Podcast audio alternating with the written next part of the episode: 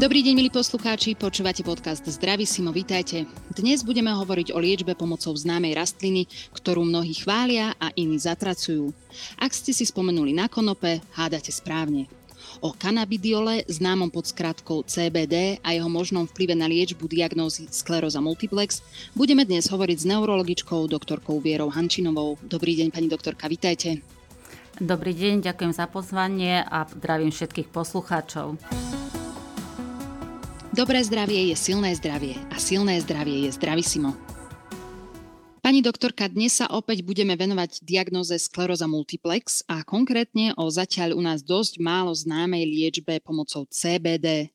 Povedzme si najprv, čo je to kanabidiol, čo táto skratka CBD vôbec predstavuje, možno viac o tom, ako to vníma doteraz verejnosť, treba nám do toho asi naozaj taký medicínsky vzhľad, tak si to poďme vysvetliť.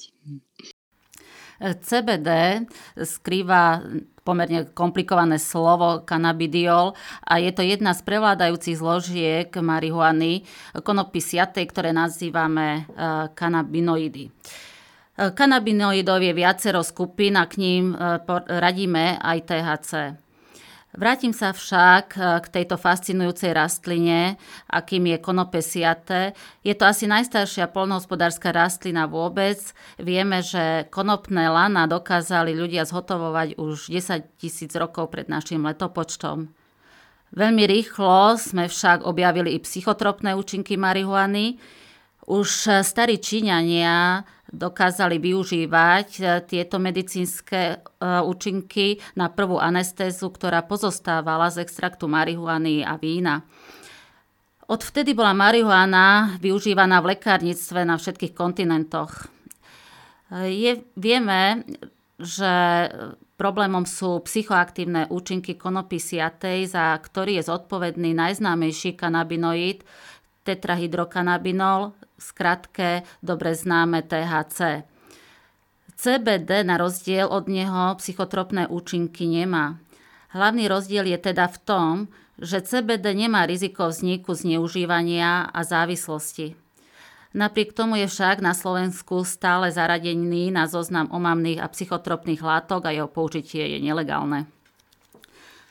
Pre bližšie pochopenie rozmanitých účinkov CBD je nutné si priblížiť endogénny kanabinoidný systém.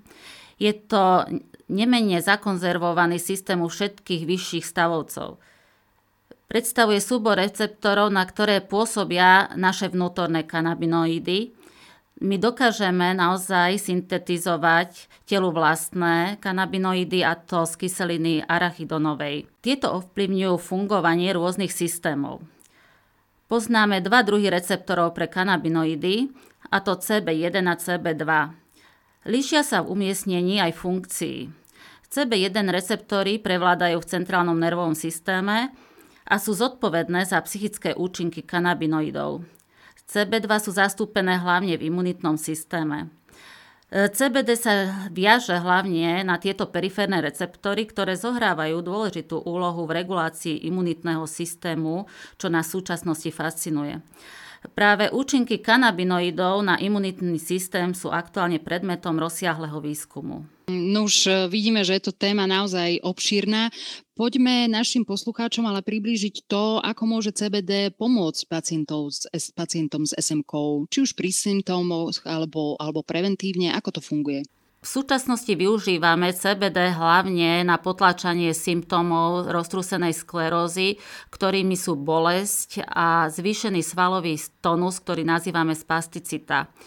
Čo sa týka preventívnej liečby e, kanabinoidmi, e, toto je ešte hudba budúcnosti. E, taktiež dokážeme využiť účinky CBD na potlačenie depresie, ktorá je častým sprievodným symptómom u pacientov s chronickými ochoreniami, akým je i roztrúsená skleróza.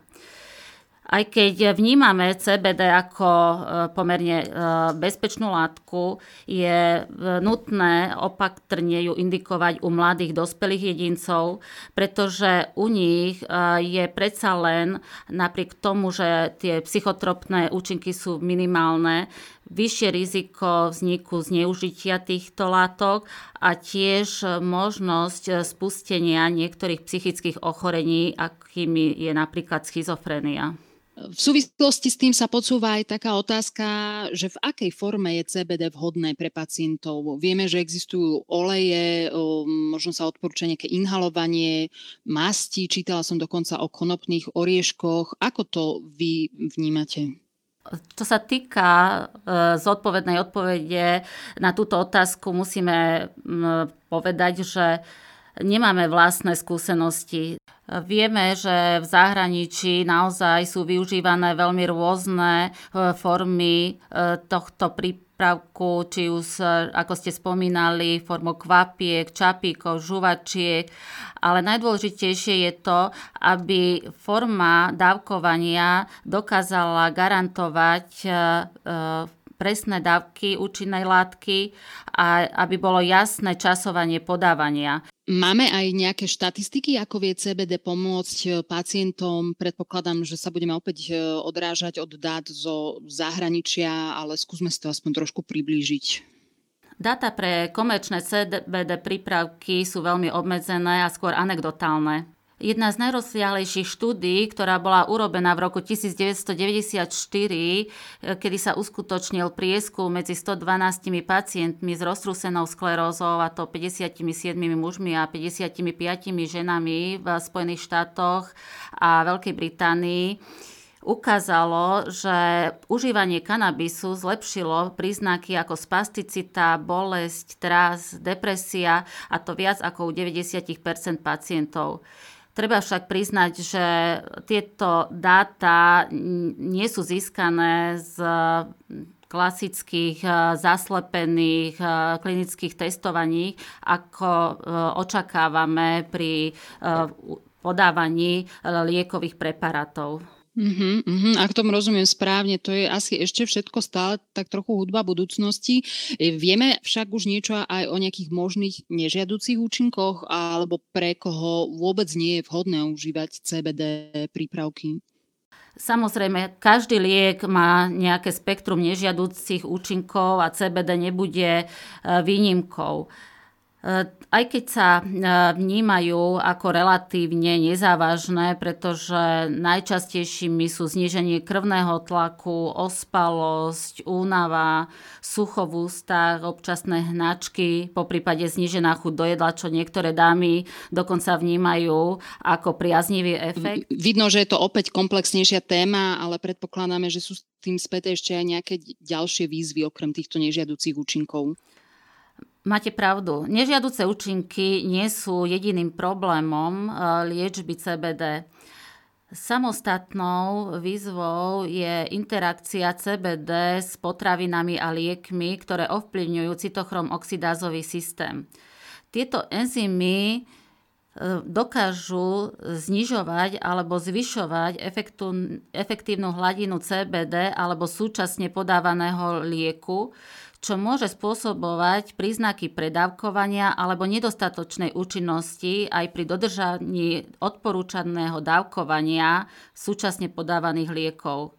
A toto je problematika, ktorú si asi mnohí pacienti neuvedomujú a týka sa aj súčasného podávania preventívnej imunomodulačnej liečby a kanabinoidov. Mm-hmm. Pani doktorka, vy prichádzate do styku s pacientami so sklerózou multiplex každý deň. Pýtajú sa vás aj na takéto alternatívne spôsoby liečby práve prostredníctvom CBD? Samozrejme. Naši pacienti sú veľmi aktívni a sami vyhľadávajú spôsoby, ako prispieť k liečbe svojho ochorenia. Nechcú byť len pasívnymi príjimateľmi ordinovanej liečby. Otázky ohľadom prínosov a možností CBD patria k tým najčastejším. To, čo vnímame ako problém, je to, že stále je to v našej krajine nelegálna liečba i keď v zahraničí je veľmi obľúbená a rozšírená. Áno, vieme, že teda na Slovensku je CBD stále na zozname omamných a psychotropných látok, ale tiež vieme to, že už čoskoro sa chystá zmena od mája, je plánovaná zmena legislatívy. Aká je teda aktuálna situácia pre pacientov s SMK? Veríme, že táto zmena i nastane a naši pacienti to jednoznačne uvítajú. Nakoľko CBD má priaznivé účinky nielen pri potlačaní e, bolesti a e, spasticity, ale profitujú z nej i pacienti z iných spektier ochorení. Sú to i onkologickí pacienti, pacienti z oblasti reumatológie a degeneratívnych ochorení. To znamená, že naozaj na tieto zmeny legislatívy čaká veľké množstvo pacientov. Eh, musím povedať, že naozaj patríme k poslednej krajine v Európskej únii, kde je liečba CBD zakázaná. Je paradoxné, že pacient, keď vycestuje za hranice Slovenska do susedných štátov, si môže tento liek kúpiť, môže ho tam aj užiť, ale v momente, keby si ho priniesol na Slovensko, tak už pácha eh, nelegálny čin. Eh, pritom posledné 10 ročia naozaj prinášajú veľmi zaujímavé nové uh, informácie o vplyve CBD na imunitný systém a možnosti jeho využitia v liečbe autoimunitných ochorení. Prípravky CBD sú na teraz na trhu však účelné len na podpornú liečbu, čo sa týka jednak ich prípravkov, tých olejčekov, koncentrácie účinných látok. Preto naozaj nemožno od nich očakávať, že budú zvládať eh, tú preventívnu úlohu eh, liečby, ako eh, ju indikujeme pacientov v našich SM centrách. Preto pacienti, ktorí naozaj sa vzdávajú e, biologickej liečby, z nášho pohľadu robia veľkú chybu. E, súčasný stav poznania ešte neumožňuje využívať CBD ako preventívnu liečbu roztrúsenej sklerózy. Veríme však, že do budúcnosti sa to môže zmeniť, ale nie je to otázka najbližších rokov. Mm-hmm. Pani doktorka, my vám veľmi pekne ďakujeme za takéto obšírne zhrnutie aj vysvetlenie uh, tejto témy, o ktorej teda stále mám pocit, že sa hovorí málo a predpokladám, že o nej budeme hovoriť ešte niekedy v budúcnosti, dúfam, možno aj s vami, takže veľmi pekne ďakujeme za tento rozhovor, nech sa vám darí. Ďakujem aj ja a do skorého počutia. Milí poslucháči, naše dnešné Zdravisimo sa končí a my veríme, že vás náš rozhovor o tak trochu tabuizovanej téme CBD zaujal. Náš podcast si viete prehrať aj v Spotify a ďalších podcastových aplikáciách. Neváhajte tiež navštíviť stránku www.smassistent.sk, kde nájdete aktuálne informácie týkajúce sa manažmentu liečby SMK a tiež články od ďalších odborníkov. Budeme radi, ak naše Zdravisimo odporúčite aj svojim priateľom a sledovať nás môžete aj na facebookovej stránke Zdravisimo podcasty o zdraví. Máte krásny deň a do počutia na budúce.